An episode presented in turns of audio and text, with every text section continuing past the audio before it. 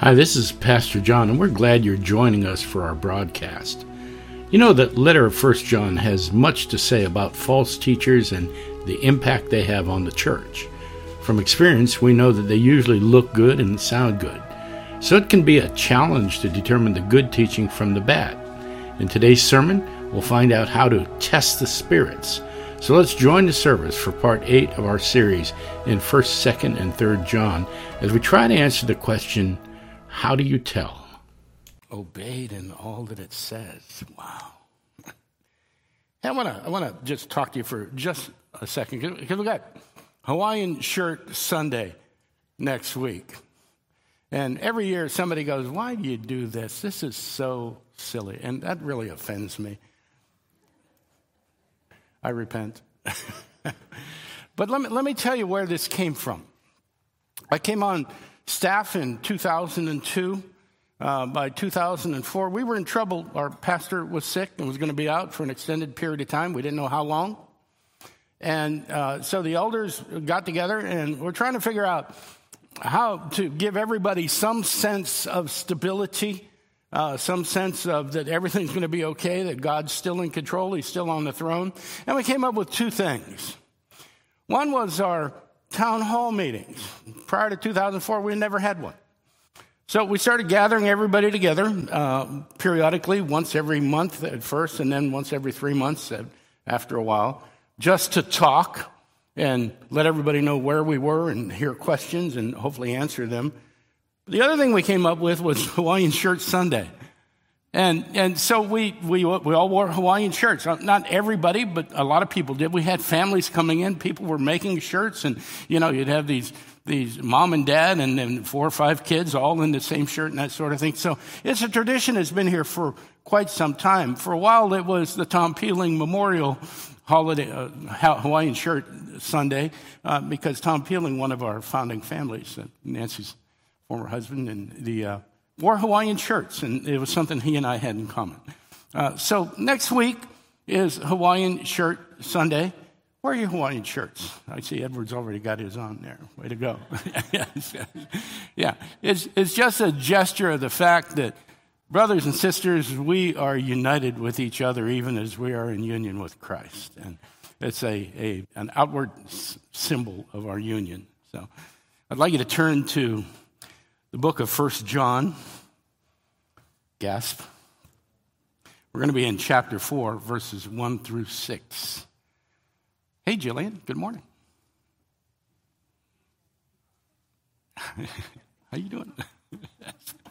Let me read this passage. Beloved, do not believe every spirit, but test the spirits to see whether they are from God. For many false prophets have gone out into the world. By this you know the Spirit of God. Every spirit that confesses that Jesus Christ has come in the flesh is from God. And every spirit that does not confess Jesus is not from God. This is the spirit of the Antichrist, and which you heard was coming and now is in the world already. Little children, you are from God and have overcome them, for he who is in you is greater than he who is in the world. They are from the world. Therefore, they speak from the world, and the world listens to them. We are from God. Whoever knows God listens to us. Whoever is not from God does not listen to us. By this we know the spirit of truth and the spirit of error. I was privileged to participate in a retreat weekend not too long ago. And uh, one of the things that they gave as a remembrance of, of that weekend was a coin. We've got a picture of it right there. The, uh, I'm going to pass this around just so you can take a look at it. Catch? Take a look at that. And so, you know, they, they, were, they were all around the place. They were, they were laying on tables there on counters and everything. And I started running around saying, hey, there's all this money sitting out there. We can collect it. And people would look at me and go,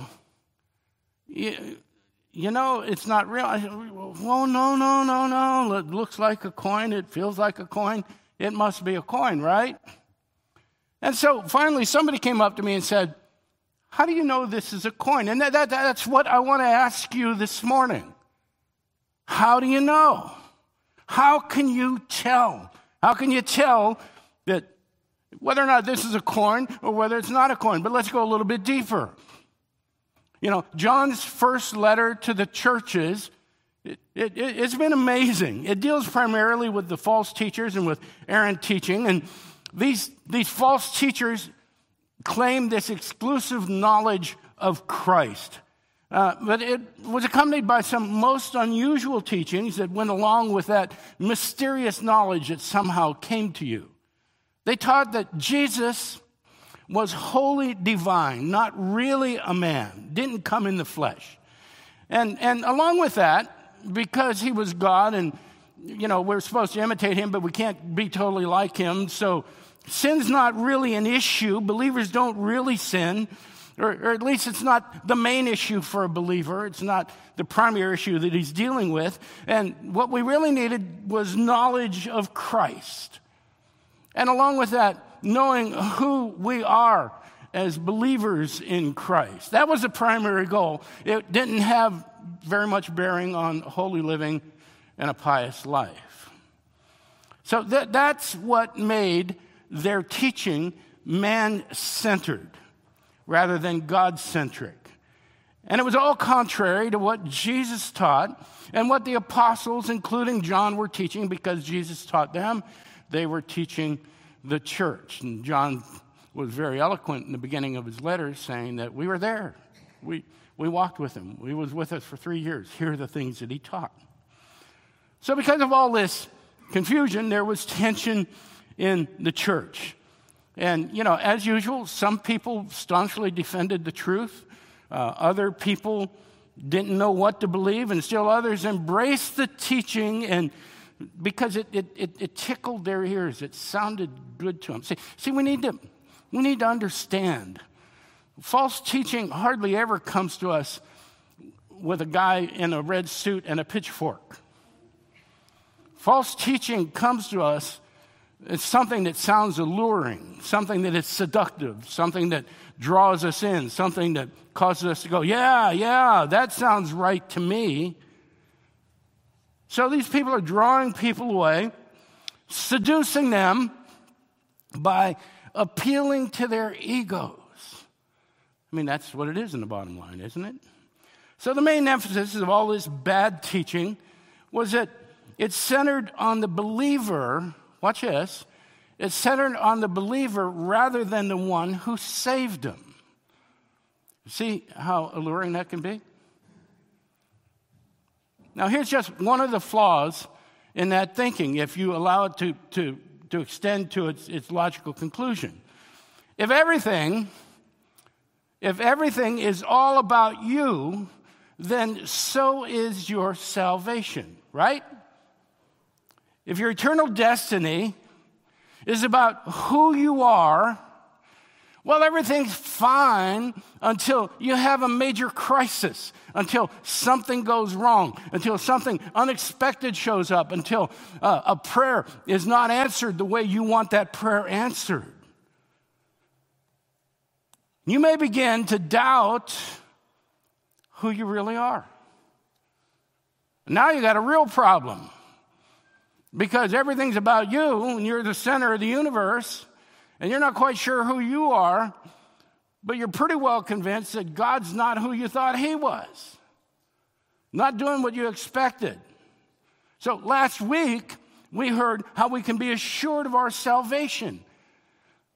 And let me remind you, it, our salvation relies totally on the Word of God and the work that Christ did on the cross.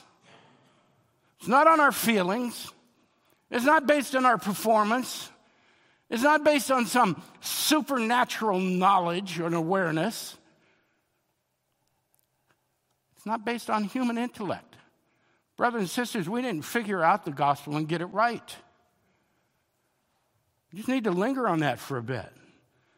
It's not even based on human reason. Nothing about the gospel makes sense.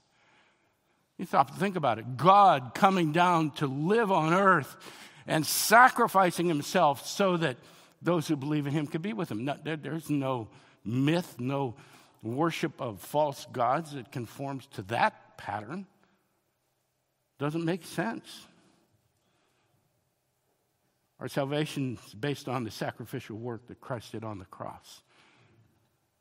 And our belief in Him, in Jesus Christ, is the only Son of God.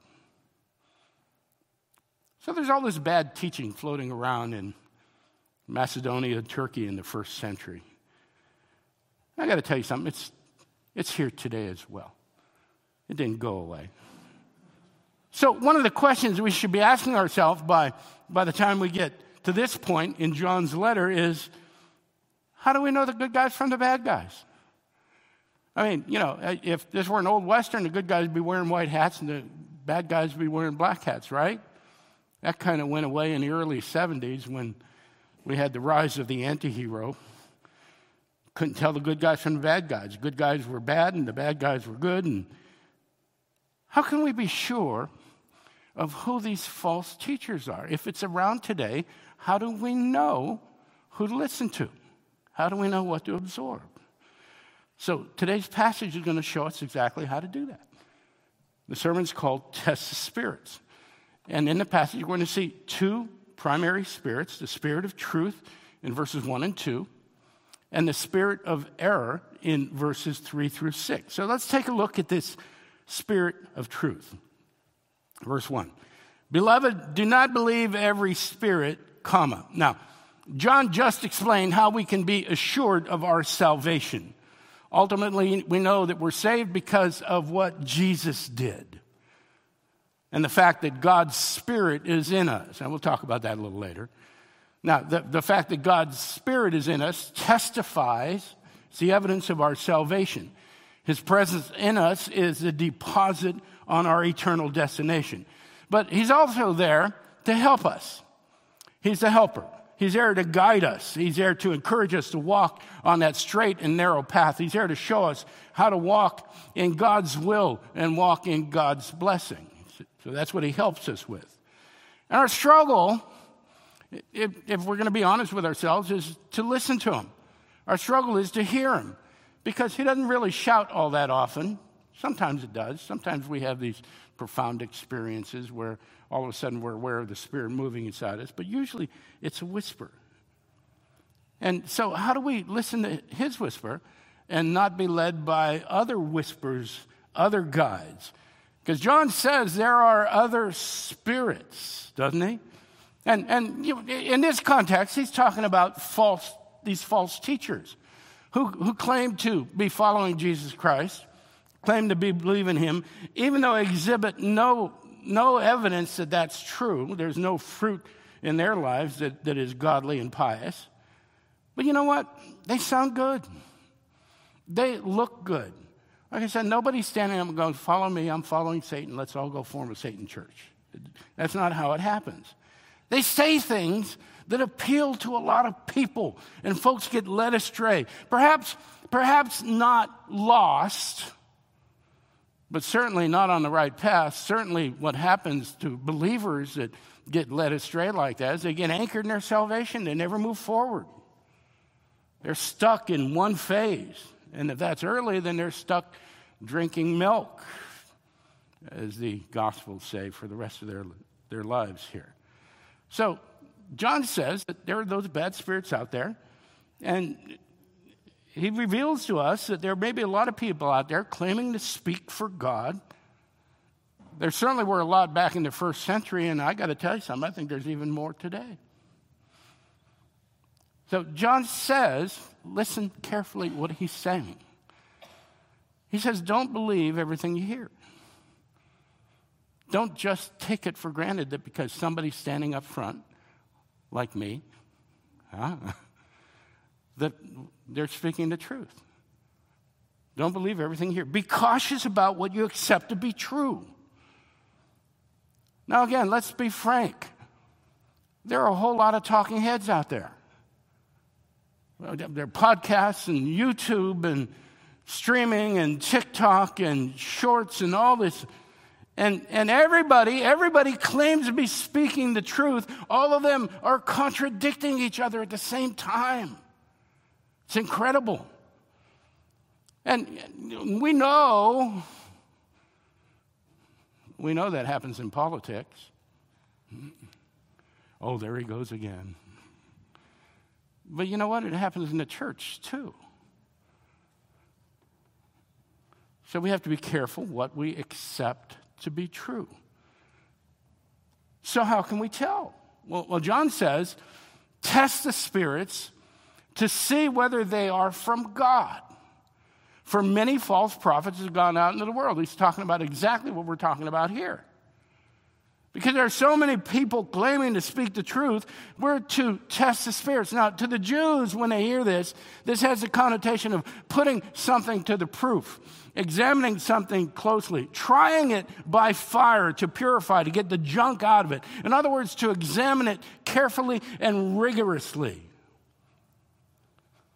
So, to the Jew, and it should be the same to us, examination has to take place in light of Scripture. So we need to be asking ourselves how does what I'm hearing hold up against what the Bible says? Oh, we all know that, don't we? Think about this carefully. Let's consider it. Roll it around for a minute. What we're talking about is what we choose to allow to influence us. We're in the age of influencers. You know who influencers are, don't you? They're these people that don't do anything but influence. You know, they've got, they're, they're all over TikTok, they're all over Facebook in the shorts, and, and you know, they're, they've got, they, they don't work. They look good, they take a lot of selfies. They've got incredible amounts of money because because they're influencers. And we pay a lot of attention to them. And they're all trying to tell us something, they're trying to show us something. They all want to have an impact on how we live. You see what's happening? Because this is true of what preachers teach us. It's what I'm teaching right now. But it's true of the influencers out in the culture as well. Oh, now we're kind of moving out from what happens on Sunday morning. A lot of folks would like to believe that the news, politics, people we work with, the people we socialize with, are somehow separate from our spiritual lives. That the rules don't count out there, but what we accept in all parts of our life has an impact on how we walk with Christ. Doesn't it? It has an impact on our witness. It has an impact on our call. It has an impact on our hearts. We're called to be ambassadors for Christ. It has an impact on how we look at other people, at how we perceive our mission field. And our mission field, brothers and sisters, our mission field is everybody who doesn't have Christ. There are no enemies out there. And that goes for everything that we hear, everything that would have an influence on how we navigate our day, uh, how we perceive the people around us, on how, uh, have an influence on our posture and our demeanor, our influence on our deepest heart of hearts. How does this news report compare to what the Bible says? And unfortunately, we live in a time where many of the influences outside our church tell us to be angry, tell us to be divisive, tell us not to love uh, anyone other than people like us.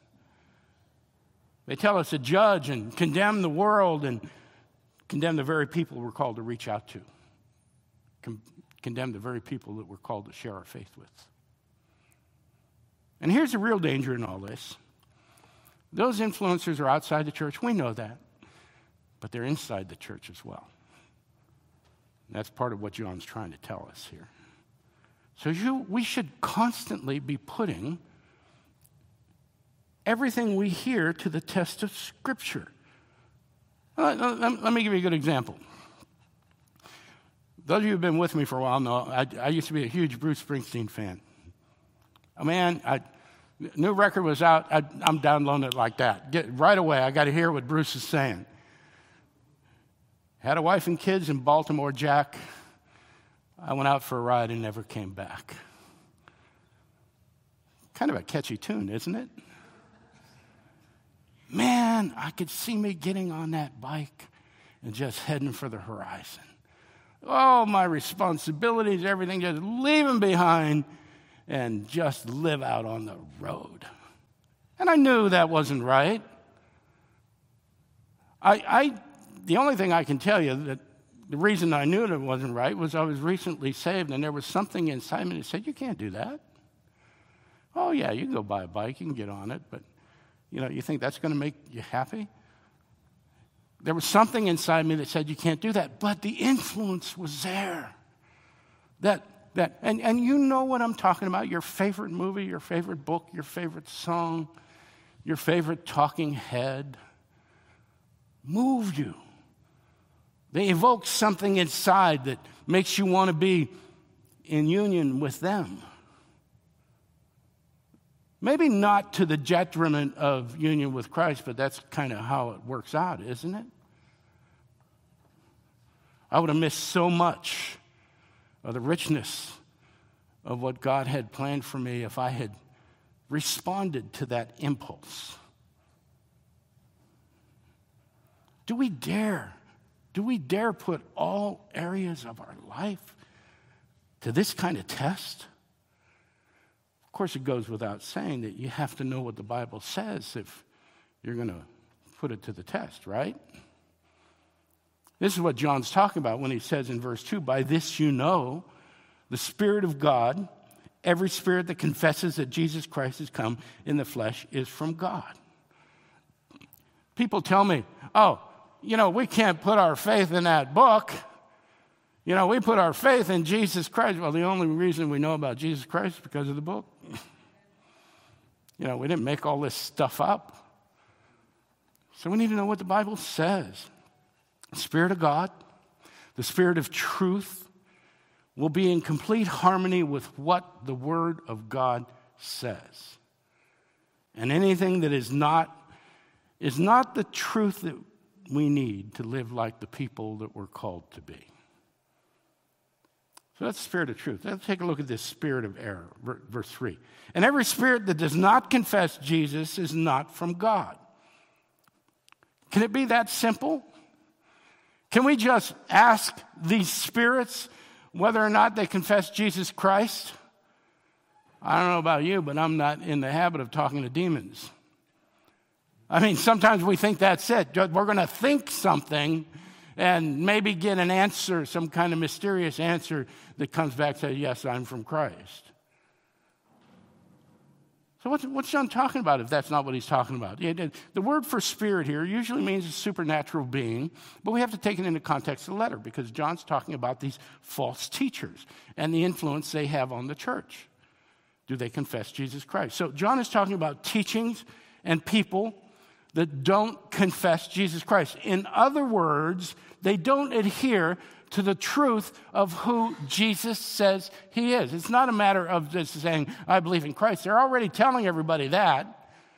They're not conforming to the character and nature of who Christ is. They're not being molded and shaped into the image of God by the Holy Spirit. They don't adhere to the truth that Jesus says he is and what the Word of God says about him. John says that's not from God. As a matter of fact, this is the spirit of the Antichrist. I love this because every time we see Antichrist, we think about the end times, right? Oh, now we're talking about the end times, which you heard was coming and is now in the world already. Now, lest we over demonize the Antichrist, okay, and we have this picture. Um, I'm going to challenge you to do something when you go home. Go to YouTube, if you can find it, and put in Antichrist. Just put in Antichrist on YouTube and watch the pictures that come up. You know, there's these creatures, and there's fire and burning, and, and they're ugly, and they're dripping stuff, and they're, they're, they've got swords they're trying to stab people in, and, and they're absolutely horrific. So we want to we want to make the Antichrist into some kind of personified Satan. And he may be that someday, he may be, okay? But we need to understand that whatever it or he is, that it's been around since at least the first century. I don't think they had YouTube back then. So we stop to think about this carefully. We might just understand what John is saying to us here. And what he's saying is that anything or anyone who teaches contrary to Jesus Christ, anything or anyone who undermines his teaching, anything or anyone that distracts believers from what Christ is really saying is the Antichrist. And they're there not to destroy us. I've said this before. The enemy can't take our eternal destiny from us. All he can do is impede our sanctification. All he can do is rob us of our testimony. All he can do is rob us of our witness. And from what we see in this letter here, the most effective means he has of doing that is causing us to focus on ourselves, causing us to focus on our circumstances, causing us to focus on what's going on around us rather than on God causing us to focus on something other than our eternality. And he does this by distracting us with now so that we no longer have our sights set on eternity. His job is to keep us from living in the full blessing and joy and the peace of Christ, to keep us from the assurance that we have in Him alone to keep us off balance, to keep our testimony shaky. So John reminds us in verse 4 little children, he says, you are from God who overcame them. And what he's saying is, as believers, we already have everything that we need to defeat these errant teachers, to, to put them on the trailer, uh, to, to refute their errant teachings. And that equipping comes from the relationship that we have with our Father in heaven. It's part of our regeneration. It's part of the new lives that we have in Jesus Christ. It's part of the new heart that is being created in us that we hear so much about. It's part of our union with Christ. The Spirit now dwells in us. For he who is in you is greater than he who is in the world. Look at this. The one who lives in us is greater than these lying spirits, greater than these false teachings, greater than anything that can distract us, greater than any worry we may have, greater than any anxieties we may have, greater than any situation we may find ourselves in, greater than our stumbles. Did you hear that? Greater than our failures he is in us is greater than any problem we encounter. And all those things and all those false teachers have one thing in common. Verse 5 they are from the world. Therefore, they speak from the world, and the world listens to them. Are you seeing what John's saying here? It's not that the Antichrist will be from the world. They're there. They're there. He's not talking about the end times. They've been drawing people away from Christ since the first century church. Been doing it for eons. And their message is so seductive, so likable. The world flocks to them. He says the world listens. And that word here means to hear effectually, to obey, to embrace. They suck it up and take it in. You see? This is how powerful any teaching that puts me in the center of the universe can be. The world and these spirits of error teach it. You, you can have more power. You, you have your rights. You, you don't have to put up with that. They, that, that mysterious they, which really is anybody who might think a little bit differently than we do. They are trying to take things from you. They are wrong and you are right. They are lying and only you know the truth. They are wrong and you are right. And because of that, you should be angry. You should be indignant. You should fight back. And it goes on and on because it's always about you. John says, here's the biblical truth. Verse 6 we are from God. Whoever knows God listens to us. He's talk, talking a little bit about himself and his disciples, but he's also speaking of the church, he's talking about us. If the church knows God, then it listens to godly teachers. It speaks the truth to the world, and the world is being deceived. And the result of speaking the truth to the world is the proclamation of the gospel which will be truth to the children of God, it will sound just a little bit foolish to the rest of the world. John says, Whoever is not from God does not listen to us. Those whose ears are being tickled by this message, being seduced by it, those who embrace a man centered theology will not listen, will not embrace, will not absorb will not understand the truth. It'll seem like folly to them. John says, By this we know the spirit of truth and the spirit of error. John said, Whether or not they listen, whether or not they believe, will determine whether they are of the truth or of error, whether or not they're lying, whether or not they're deceitful, whether or not they're ungodly. I got a note from a couple months ago. Nancy in Texas. Nancy, if you're listening, thank you. She said, We listen to your service every Sunday. Thank you for speaking the truth. And I immediately, my head got this big.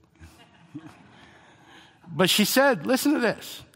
Thank you for speaking the truth in every part of your service. From the music all the way through the sermon and even during communion. Now, how does Nancy know this is the truth? Nancy knows her Bible. She knows her Bible. So she knew the Holy Spirit. She knows error when she hears it. She knows truth when she hears it. Thank you, Nancy. You know, it's not like there aren't good churches in Texas, there are tons of them. Nancy just found us. She was looking for truth, and she found it in a church that preaches the truth. There are a lot of them. We're not the only ones. So we've seen these two spirits the spirit of truth. Does what we're hearing live up to the, the test of what the Bible says? That's the test. So, uh, okay. Should, now, do we have to memorize the Bible in order to understand all this? Do we have to do it all?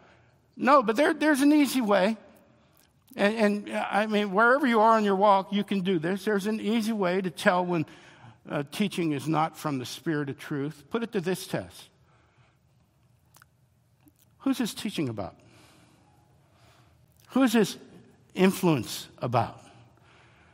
Is it going to bring me into a deeper relationship with my Father in heaven?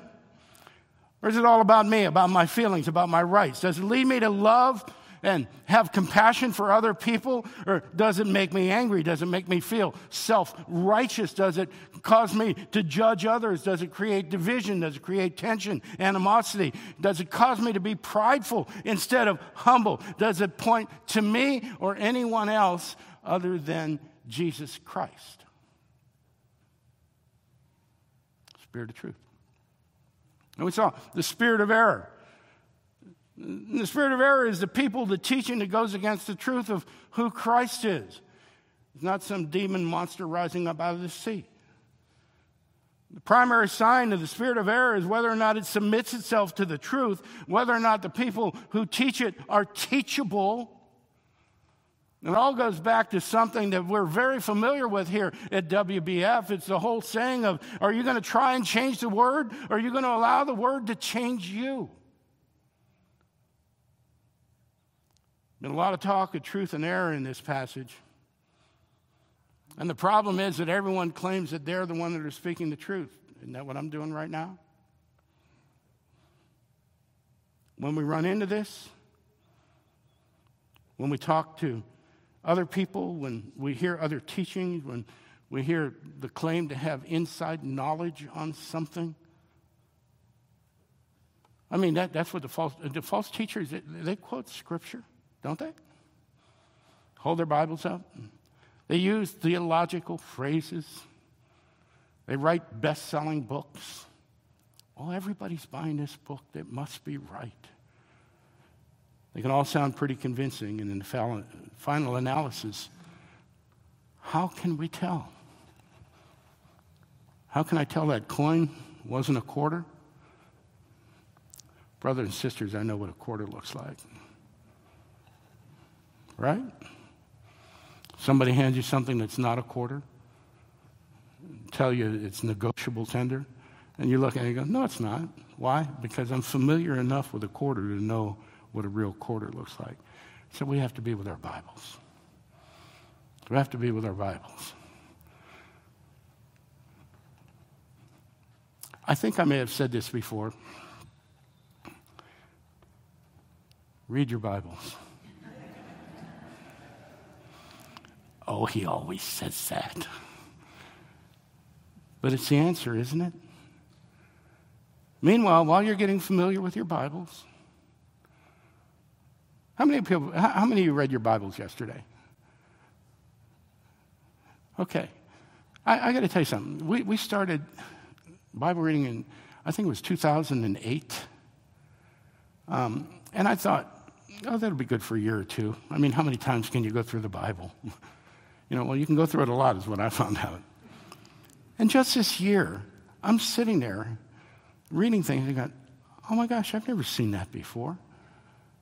And so I, have been through the Bible at least 17 times because a couple years I doubled up. And God's still showing me stuff. It's a living Word of God. There's no book in the world like it. There's nothing that can touch you as deeply or cut you as deeply as Scripture. And we should be devouring it. So read your Bibles. Meantime, meantime, when this stuff comes across your desk, when it comes across your tube, when it's on your phone, just ask yourself that simple question Who's this about? Because if it's about anything other than Jesus Christ, you need to be very cautious. Doesn't mean we reject everything, but it means we need to be very careful what we accept as truth. Because ultimately, there's only one. Let's pray. Father, we give you thanks for your word. We give you thanks for the form that it's taken, Lord, the form that we can digest it in, the form that we can read, the form that we can sit down and talk about, Father, that we can discuss, and a, a form that your Spirit uses to draw us closer to you. We thank you, Father, that we have the assurance of our faith that if, if we believe in Jesus Christ as the only Son of God and confess our sins, then your word says we are saved saved by the work he did, saved by grace, saved by faith, saved by Christ alone. And there's not much we add to that, Father. So we thank you for the assurance of our salvation. Now we pray that your Spirit would usher us through our sanctification, Lord, that we would day by day be conformed to your image and drawn closer to you, Father, and be a more effective billboard by putting you on display in our lives. In Jesus' name we pray. Amen and amen. Thank you for tuning in. We'll be back next week. Pastor John back here again. If you were blessed by the service, let me ask you to do us a favor. Would you click on the like button below that little thumbs up? If you're listening on sermon audio, perhaps you can comment or even share the sermon with someone else. We'd love to hear from you. We're on Facebook, YouTube, and Twitter at WBFVA. We're on the World Wide Web at WBFVA.org. Let us know if you'd like us to pray for you. If you'd like to support us financially, you can make donations through our website at WBFVA.org. Just click on Giving. You'll receive a tax deductible receipt at the end of the year. Either way, we would love to hear from you or even have you visit us in person one Sunday. We meet at 46 Winchester Street in downtown Warrenton, Virginia at 11 o'clock every Sunday morning. And now, may God bless you richly until we gather again.